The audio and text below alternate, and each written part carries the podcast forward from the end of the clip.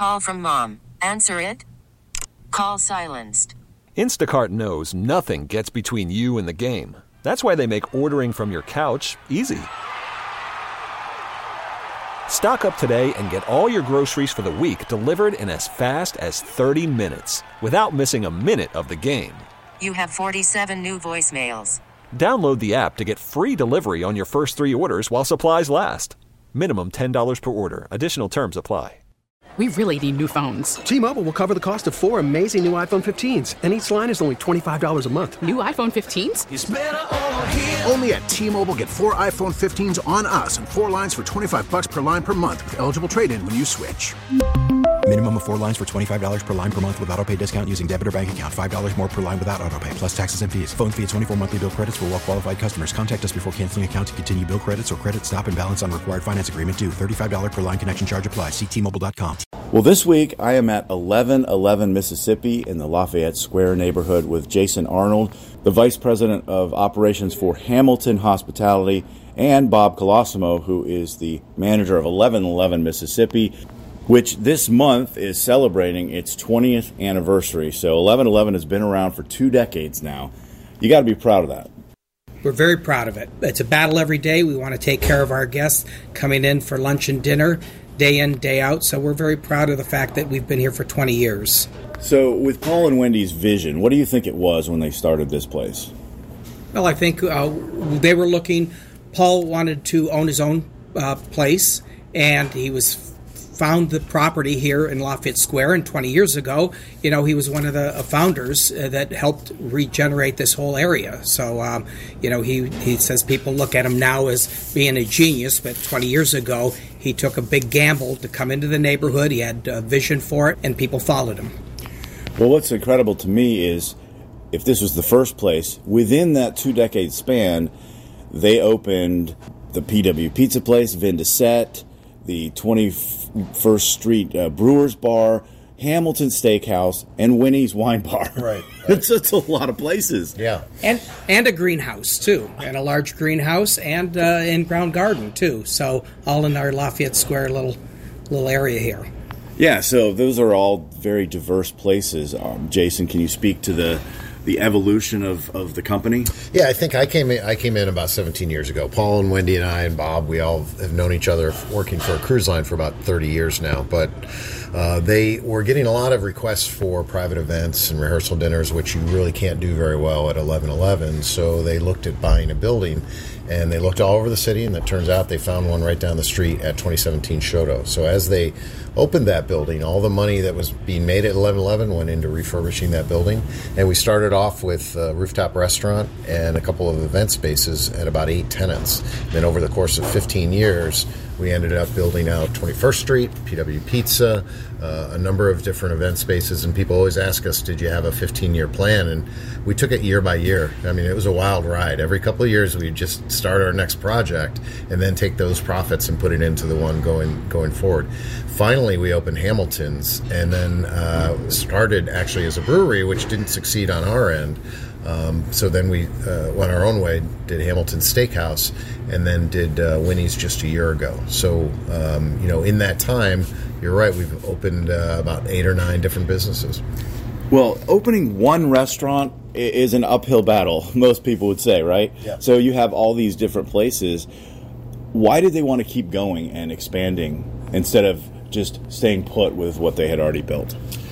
I think that uh, is is really Paul's personality, uh, and and Paul and Wendy would agree. Wendy uh, is very involved in the business. Paul is very involved with the business, but he was just very driven uh, for a number of years. And when the opportunity existed, he took advantage of it in a good way. He he felt very strongly about uh, providing this neighborhood with more places that they could dine and enjoy.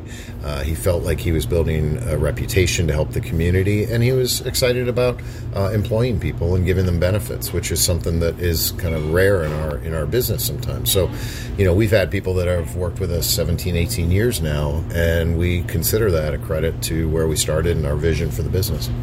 Bob, tell me about 1111 Mississippi. What is the specialty of this place? What what makes it magical.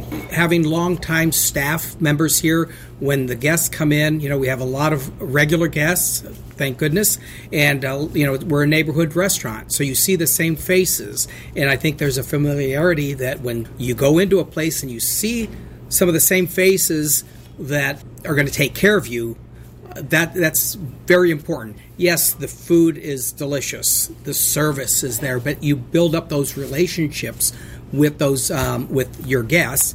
You mentioned the greenhouse. Tell me a little bit about that.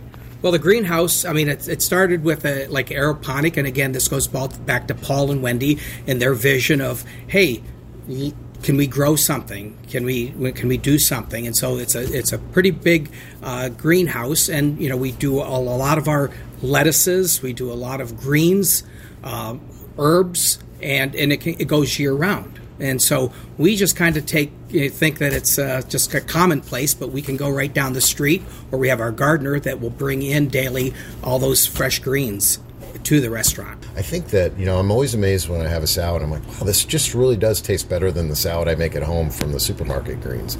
So I think that, you know, the people that know, know, and they can appreciate the fact that, uh, that we're bringing it right to the table. Now, Hamilton's Steakhouse, which is one of my favorite places in St. Louis. Uh, I love the steaks there and everything else that goes with them. Uh, tell me about you. Did you mention that it, it, you you started out as a, a brewery? Yes. Yeah, so we partnered with Charleville Brewing, and um, you know, based on the idea that there were a lot of great restaurants with uh, breweries moving downtown. Um, I don't think that it was a good m- mix for us. We found out very early on that if uh, if the partnership doesn't make sense, then you got to pivot. So I candidly didn't think that St. Louis needed another steakhouse downtown, but when we opened, we got really positive reviews. And I think that if you look at a lot of the steakhouses in, in the city and around in the community, they're legacy steakhouses. They really haven't changed since they've opened, which might have been 30 or 40 years ago. I think we brought a, a maybe a little bit more of a fresh aspect to that. And, you know, the steakhouse is a steakhouse, so you don't want to change too many things, but you want it to be reflective of what your vision is. And instead of beer, bourbon is kind of the specialty, right? Bourbon's always kind of been in the on the shelves of uh, all of our uh, all of our bars throughout the years. And I will tell you that when we went into this, we thought we knew a lot about steaks. Um, you know, Bob went to the culinary.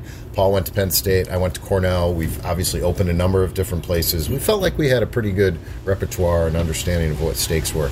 We took the time, went up to Chicago, did a research trip, and we went to Buckhead Meat and on that, I, gosh, on that Saturday or Friday morning, we must have tasted 10 or 15 different cuts.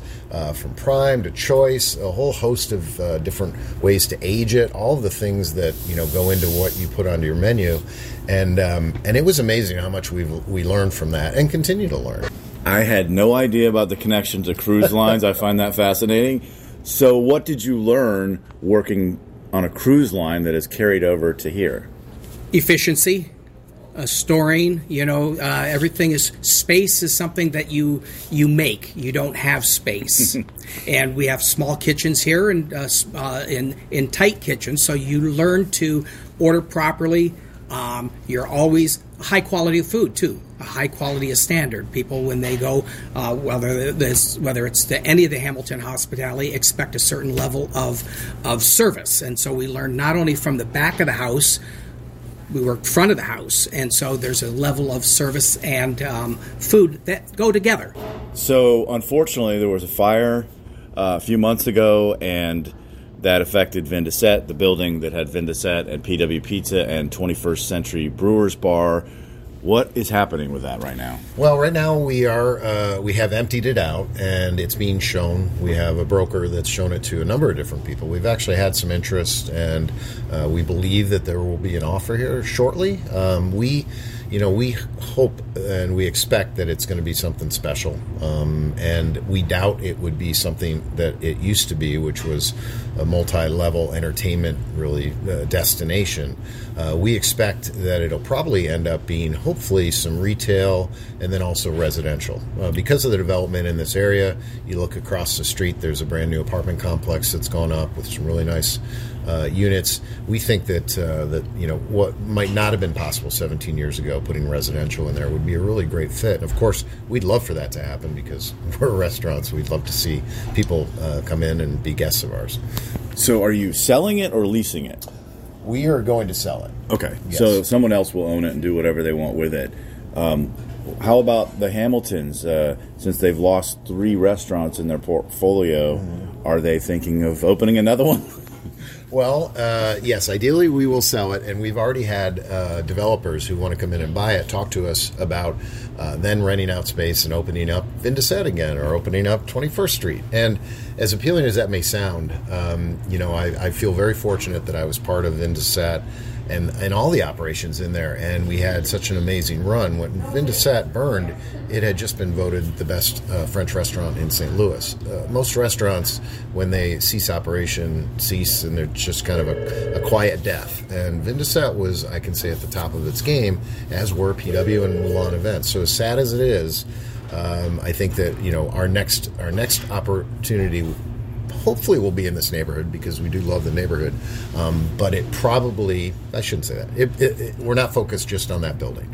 Um, we're going to see what else is uh, being built across the street, and we have opportunities that we've discussed uh, uh, there uh, as well. Well, while you mentioned the neighborhood, uh, Bob, I want to ask you since you said you've been here 15 years in this particular spot, how have you seen this neighborhood evolve, Lafayette Square? Oh, it's it's amazing. You know, when you uh, and it's piece by piece. Um, you know, from one building, from one you know housing unit to another housing unit. Um, and, and because of the historic nature, when when somebody comes in here to uh, rehab or refurbish something, it has to go to a certain historic standards. So um, you've seen each street just kind of develop over over the years, and uh, um, beautiful neighborhood. People will come in all the time, and especially like this time of year when you travel up and down. Um, Lafayette Square, the colors are just just magnificent, but the buildings, um, you know, are just um, put back into their original state, and really a special special part of the city that a lot of people, um, especially if you live, you know, outside of this area, the downtown area, and um, to invite them over to come over and take a look around, drive through uh, during the day, so you can kind of see the the beautiful homes.